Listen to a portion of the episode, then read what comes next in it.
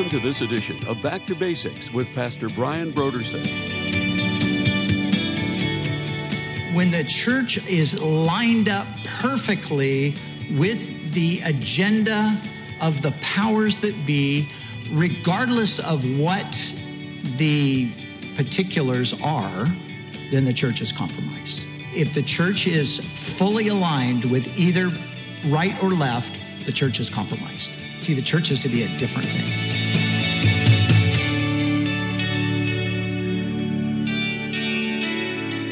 Today on Back to Basics, Pastor Brian continues his study in the Gospel of Mark. Join us as Pastor Brian concludes his teaching on Mark, chapter 9, verses 33 through 50, in a message titled Jesus and the Little Ones.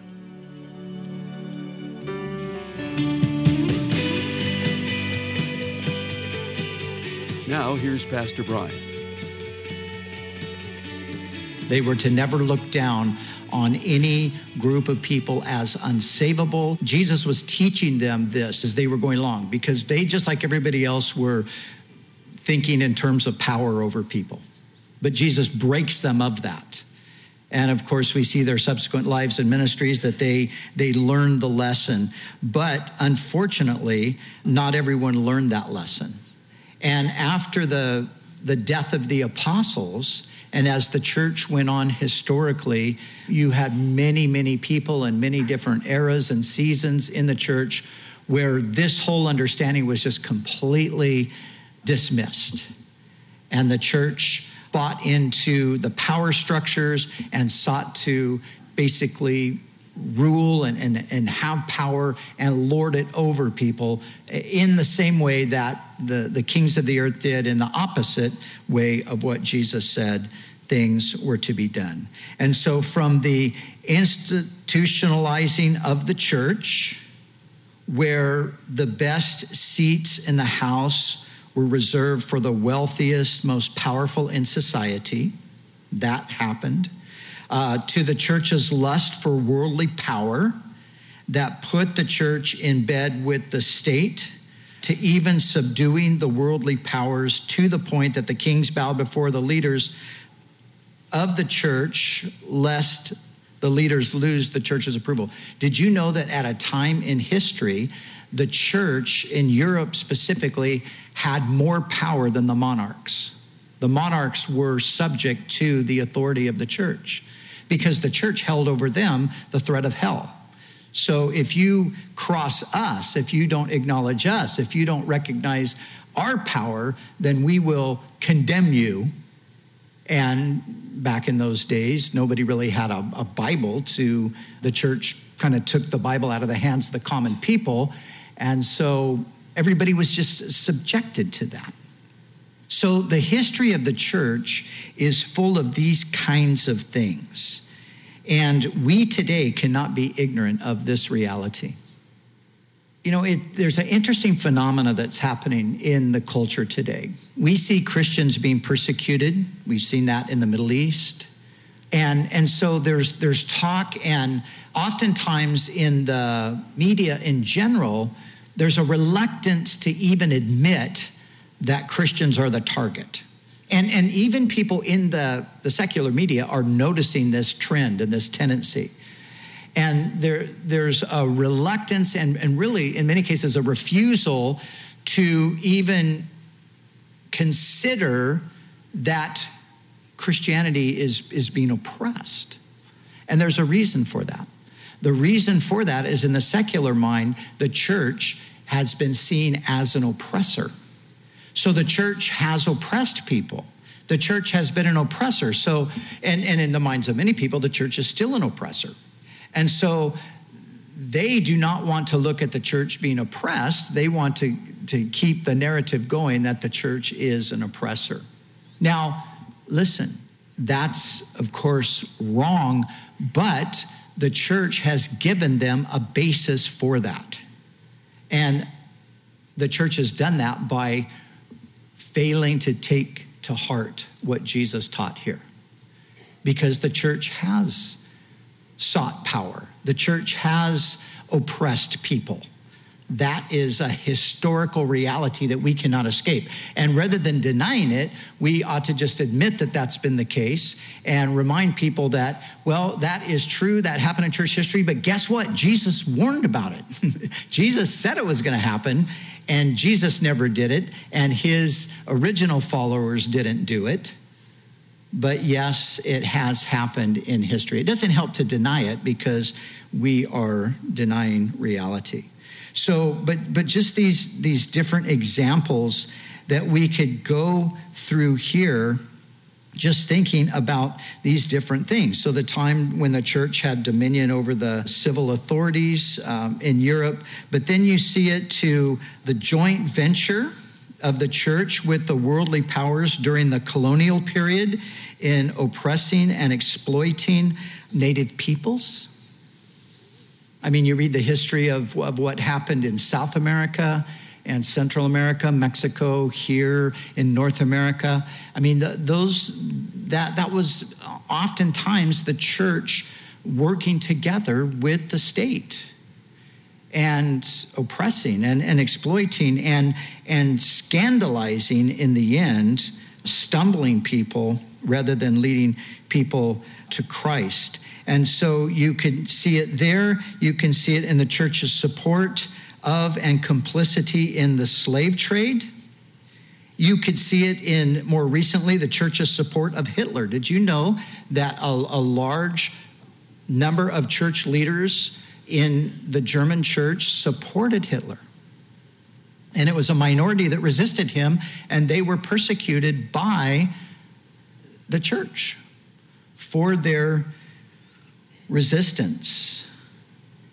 And so we have that example there to the church's ongoing disregard for the plight of the immigrant, the marginalized, the racially oppressed, and so forth. Now, when I say the church, understand what I'm referring to here.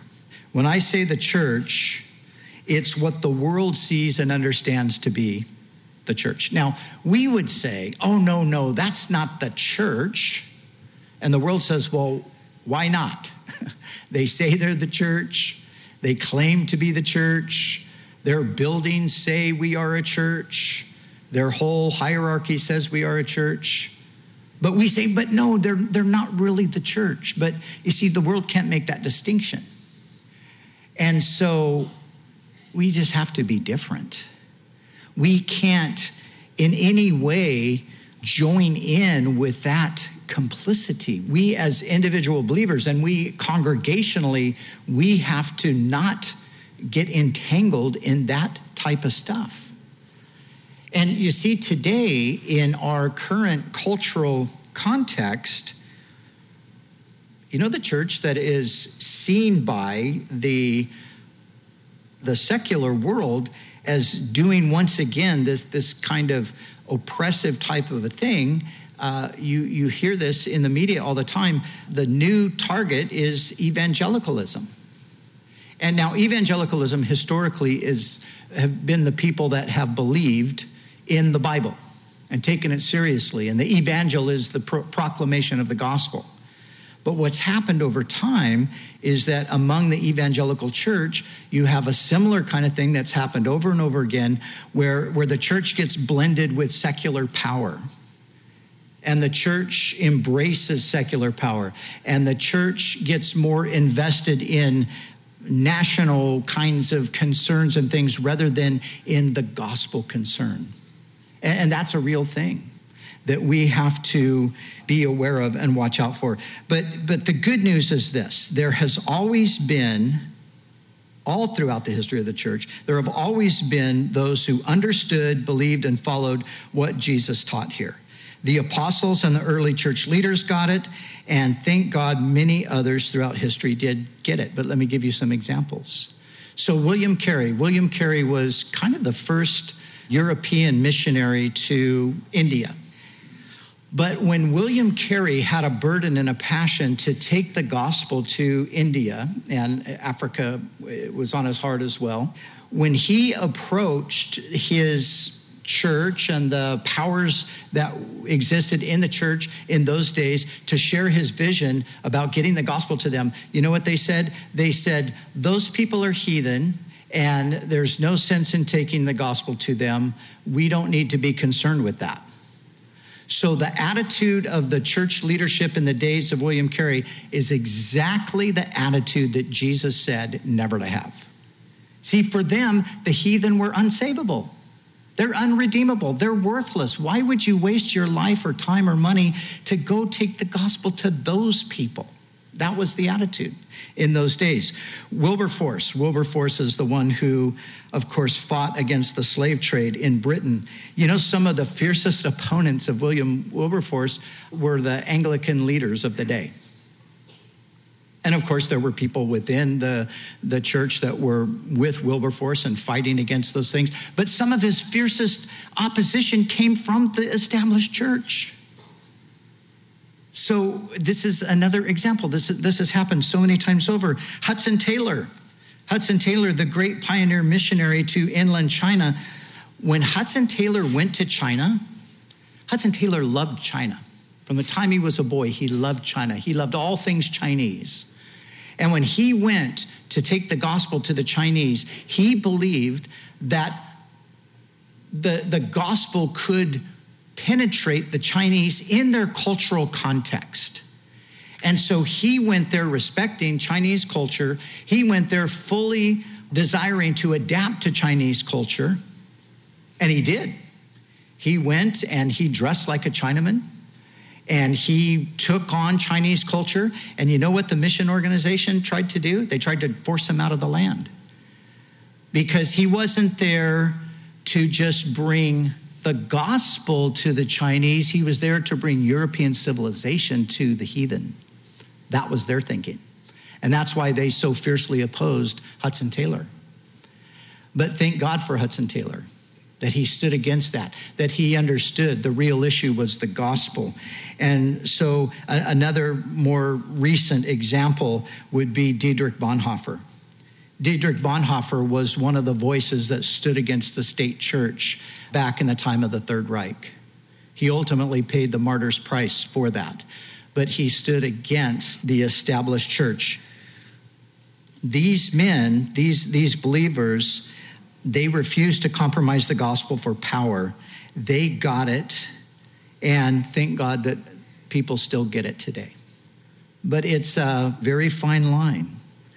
And those who stood against and stand against oppression, exploitation, racism today, they get it. And you know, it's not popular. Even today, and sometimes even in the church, there will be criticism of those who stand for the marginalized. But let's never forget that the severe warning here about the fire that is never quenched came to those who would lead the church. Because Jesus said, Do not despise the little ones. Jesus, as I said, is the champion of the little people. And so the outcast, the poor, the immigrant, the mentally and physically disabled, the sexually broken, the stranger, the brother or sister who's a different color or speaks a different language. See, these are all the people that will oftentimes be, you know, the term marginalized means, you know, pushed off to the side. No, we don't have a place for them. We don't care for them. I'll never forget a friend of mine, a very dear friend, told me when he was a young man, and he came from an ethnic background, and he was kind of moving in the direction of, of trying to discover who God was. And he told me that he went into a church and he was met at the door with these words There's no place for your kind here. And he was turned away. And man, if there is ever an example of the very thing Jesus said never to do, that's it right there. Whoever stumbles one of these seemingly insignificant ones who believe in me, better that a millstone were hung around their neck. Do you know how many times that has been repeated over and over again in history? You know, sometimes it happens in a racial context. Oh no, you're not welcome here. You're, you know, the, your, your kind meet down there. You, you go down the road there. That happens in churches. That, that is the exact antithesis of what Jesus was about. And so we cannot lose sight of this. Now, Jesus goes on, and I'm going to finish it up in the context here. He goes on after the severe warning of judgment upon those who despise the little ones. He says, For everyone will be seasoned with fire, and every sacrifice will be seasoned with salt. Salt is good, but if the salt loses its flavor, how will you season it? Have salt in yourselves and have peace with one another. Now, honestly, many, many, if not most commentators, have no idea what this means. And it's hard to even kind of figure out what is Jesus talking about here. But I'm going to give it a shot. Here's what I think he's talking about.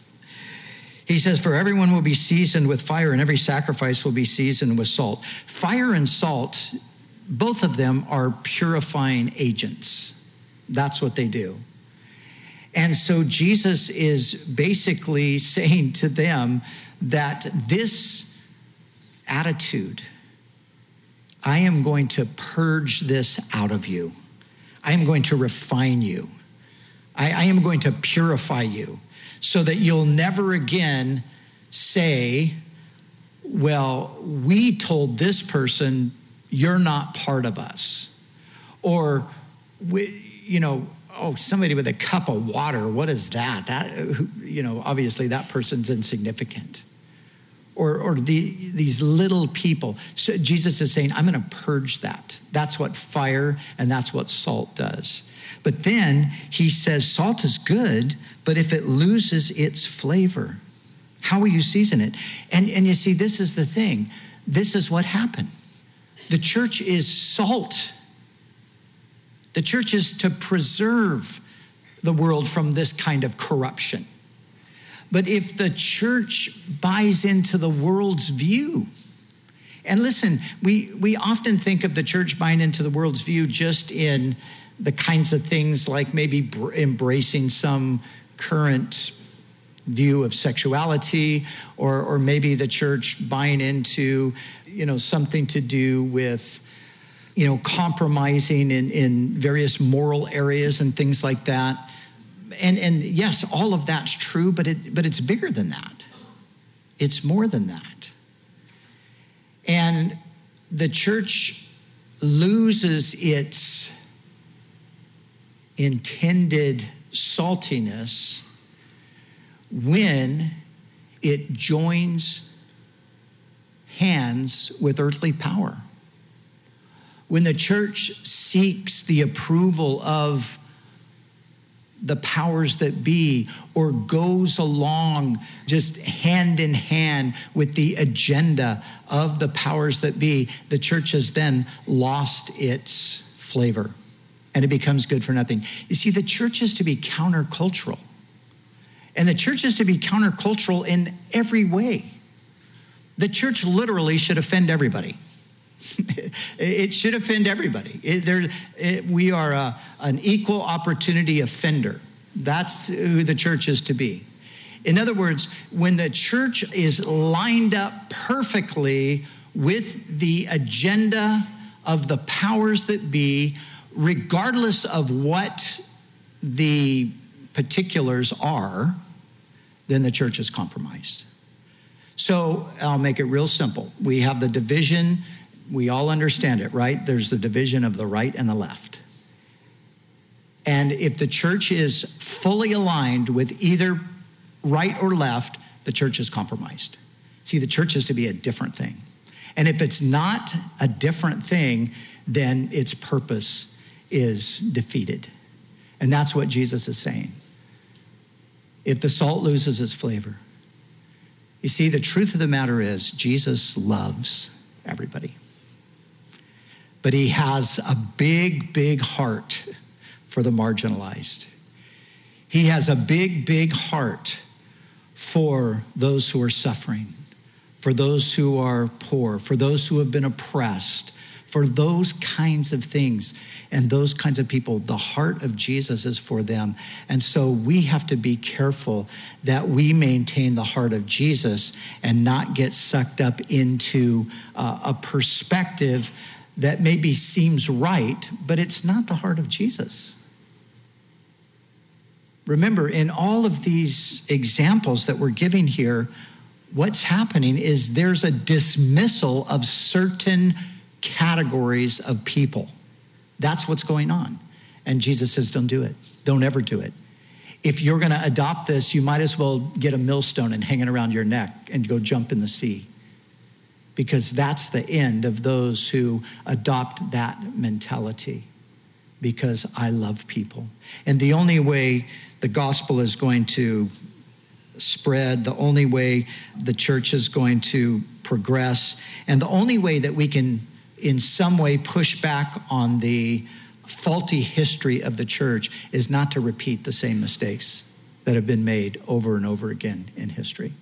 And so, in our cultural moment, we have areas that we ourselves have to understand God's heart on these matters and not be sucked into the, the human perspective, regardless of what side we're taking our cues from. What does Scripture say? What is the heart of Jesus? And we know here, and I'll just close with this one reminder Remember the words of Jesus to the religious elite of the day the tax collectors, the prostitutes, the drunkards, the despised enter the kingdom before you. See, when, whenever there was that moment in history, wherever it happened first and wherever it's been repeated over and over again, where the church looked down on certain people in society and said, You're unsavable, you're unredeemable, you're unwelcome, you're any of those things, that's when the church entered the ranks of the religious elite that Jesus resisted. That's, that's when that happens. And let's not repeat that. And, and of course, it's, it's a collective thing, but it's also a personal thing. So we, in our own personal lives, we have to ask the Lord to search our hearts. Lord, is there, are there people that I despise? You came to seek and save the lost, but are there people that I despise? Are there people that I don't want to uh, have associations with? Are there people that I don't want in the church that I go to? You know, that's a real thing.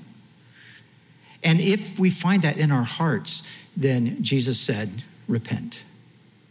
You know, cut off your hand, pluck, pluck out your eye. I mean, those are extreme things. Jesus doesn't intend anybody to do that. That's hyperbole. But what he's trying to show us is how serious a matter this is. And so, if we find our hearts in any way set against the little ones that Jesus loves, that's when we need to make a big change. And by God's grace, we can do that.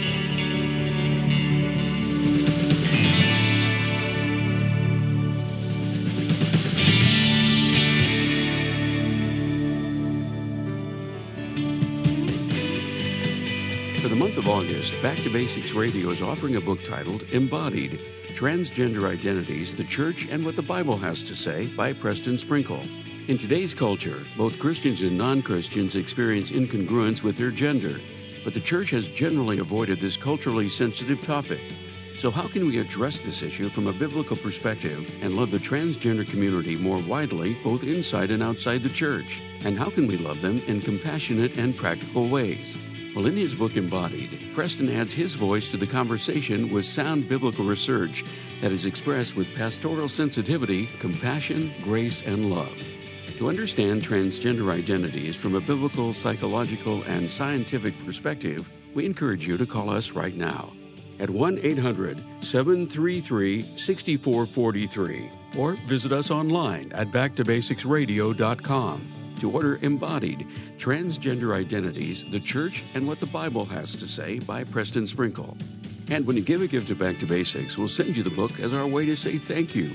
We do appreciate your generous support of this ministry. We'd also like to remind you that all of our other resources are waiting for you at backtobasicsradio.com or by calling our request line at 1 800 733 6443. That's 1 800 733 6443. Our desire is to encourage you in your daily walk with God. We'll continue next time with more valuable insights from Pastor Brian as we study together in the Gospel of Mark.